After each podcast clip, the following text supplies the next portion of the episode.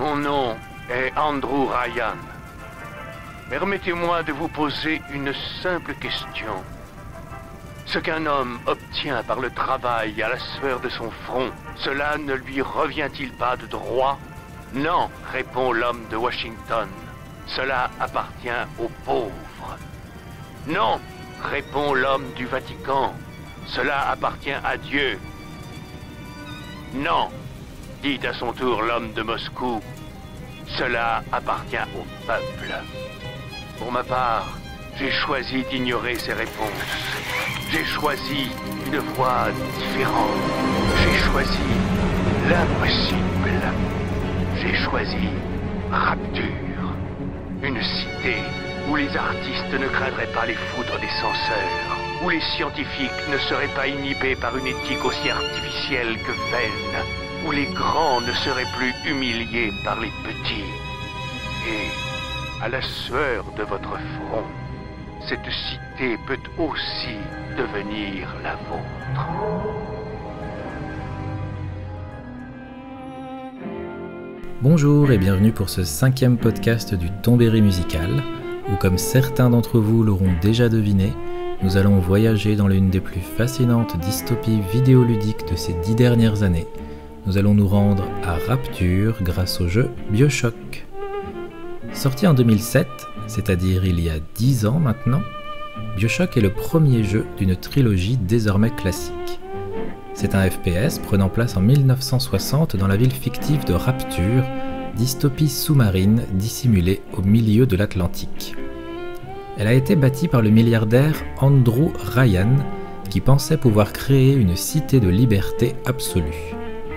Jack, que nous incarnons, se retrouve malgré lui coincé dans Rapture après un accident d'avion. Aidé par un certain Atlas, qui communique avec lui via une radio portable, Jack va tenter de survivre et d'aider Atlas contre la promesse de retrouver la surface. Pour cela, en plus des armes à feu classiques, Jack utilisera des plasmides, des espèces d'améliorations génétiques qui lui permettront de contrôler par exemple le feu, l'électricité et bien d'autres choses. Mais je ne voudrais pas vous en révéler davantage sur le scénario de Bioshock. Alors je vous propose un petit interlude musical qui vous plongera dans l'ambiance unique de Rapture.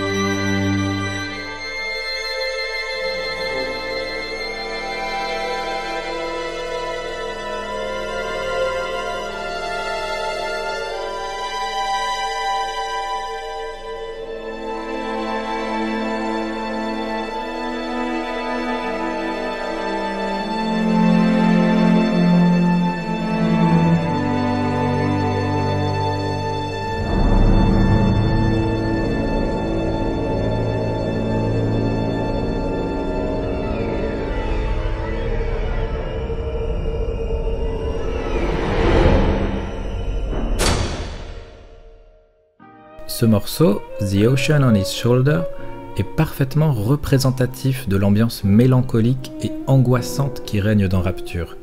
Une ville quasiment morte, mais dont chaque tressaillement peut vous être fatal. Une ville envahie par la folie, symbolisée par les Crozomes, ces êtres qui étaient autrefois de simples citoyens. Bioshock, comme je vous le disais un peu avant, est le premier jeu d'une trilogie. Ces 2 premiers épisodes se déroulent dans Rapture, mais le dernier opus, Bioshock Infinite, se passe cette fois dans la cité tout aussi dystopique de Columbia. Cette trilogie, nous la devons à Ken Levine, qui a commencé dans le jeu vidéo en travaillant sur l'excellent Sif en 1998, un jeu d'infiltration à la première personne se passant dans un monde médiéval steampunk. Et avec la trilogie Bioshock, on peut dire que le steampunk est profondément ancré dans l'inspiration de son créateur. L'année suivante, il sera aux commandes de System Shock 2, la suite du jeu des studios Looking Glass qui avait marqué son époque avec un style unique mélangeant FPS et jeux de rôle, avec des idées de gameplay très riches et parfaitement mises en place, comme un système de piratage et une non-linéarité dans les possibilités de progression. Le joueur était en fait libre d'avoir une approche soit en mode infiltration, soit en mode gros bourrin. Et quand on joue au jeu Bioshock, il est impossible de ne pas ressentir la filiation à System Shock. Mais avant de vous faire le parallèle entre les deux licences, je vous propose un peu de Django Reinhardt, tel que celui-ci intervient musicalement parlant dans notre aventure, dans Rapture.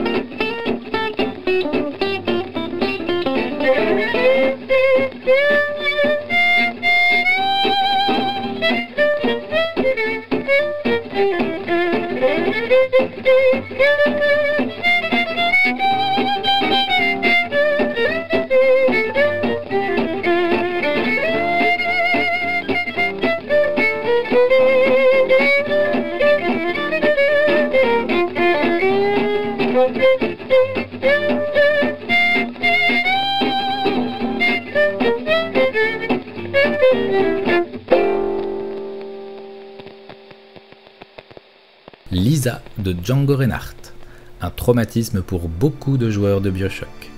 Ce jukebox qui s'active et joue ce morceau tandis que nous nous cachons d'un Big Daddy est un coup de maître. Cette musique joyeuse, guillerette, que nous associons aussitôt au stress et à la crainte, ne fait qu'amplifier son impact sur le joueur. Cette idée d'utilisation de la musique est une vraie marque de la trilogie Bioshock. Mais comme je vous le disais, la trilogie Bioshock ne serait peut-être pas ce qu'elle est sans l'existence de System Shock 1 et 2. Être un personnage seul, coincé dans un huis clos oppressant, spatial dans System Shock, sous-marin dans Bioshock, à essayer de survivre face à des humains devenus hostiles, qui ne sont plus que l'ombre d'eux-mêmes. Ajoutons à cela la possibilité de pirater le matériel à son avantage, que ce soit les caméras, les sentinelles ou des distributeurs d'équipements et de pouvoirs, et un personnage mystérieux qui nous guide via des communications purement vocales. Malgré cela, ces deux sagas se distinguent et proposent des expériences différentes, notamment par la composante RPG présente dans System Shock et non dans Bioshock, ou la possibilité d'une approche furtive basée sur l'infiltration dans System Shock, tandis que Bioshock est un FPS plutôt franc, ce qui se ressent dans sa mise en scène et sa réalisation dans les phases de combat. À présent, nous allons parler de Garry Schyman, celui qui est derrière cette ambiance sonore et musicale unique, qui est un élément primordial dans l'immersion du joueur et joue un rôle prépondérant dans le ressenti et l'oppression claustrophobique et survivaliste du jeu. Enfin, ce sera juste après la merveilleuse Cohen Masterpiece, une folie pianistique qui hante encore un théâtre de Rapture.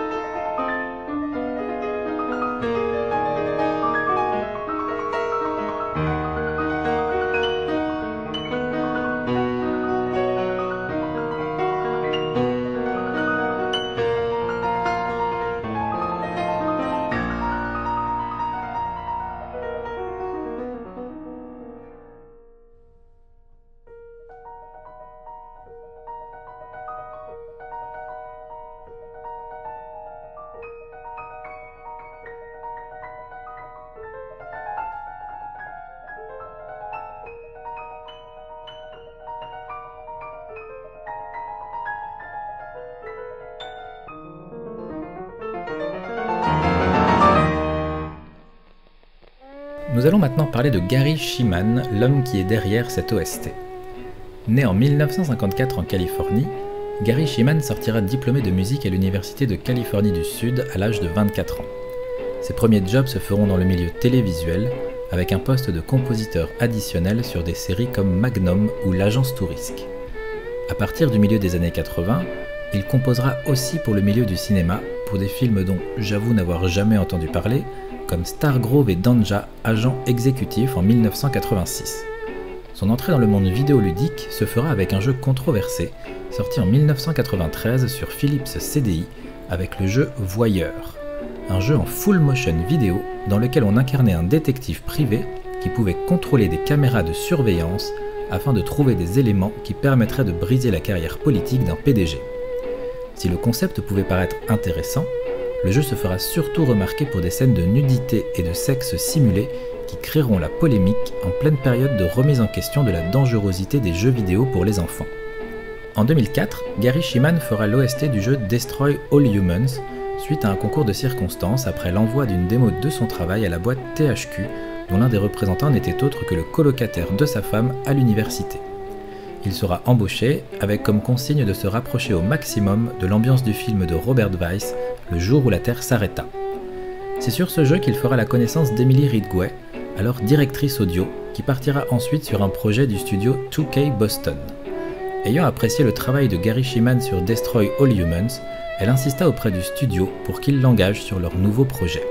C'est ainsi que Garry Schyman se retrouva à créer l'OST de Bioshock. C'est sur cette dernière anecdote que se termine ce 5e épisode du Tombéry Musical, et je vous laisse aujourd'hui sur un morceau que vous connaissez et qui était bien évidemment le plus idoine pour terminer ce podcast sur Bioshock, la version gramophone de Beyond the Sea, chantée par Bobby Darin.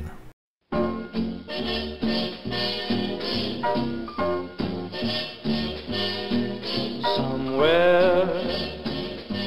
beyond the sea, somewhere waiting for me, my lover stands on golden sands and watches the ships that go sailing. Somewhere beyond the sea, she's there watching for me.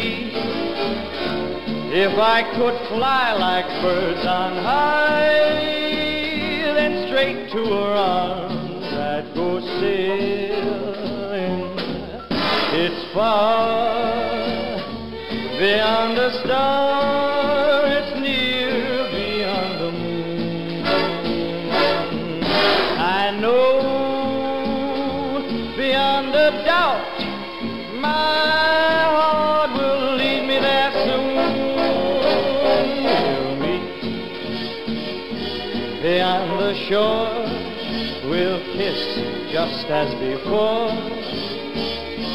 Happy we'll be beyond the sea, and never again I'll go sailing.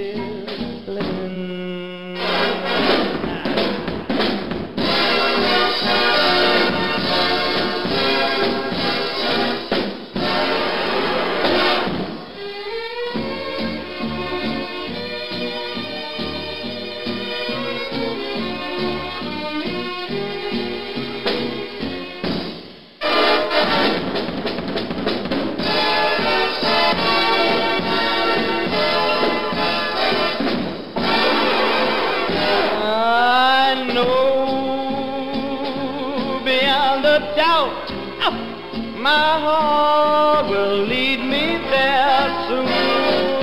We'll meet, I know we'll meet beyond the shore. We'll kiss just as before.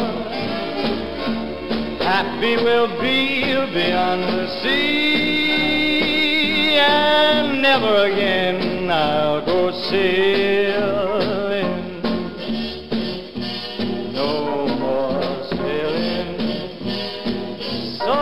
Sailing, bye-bye.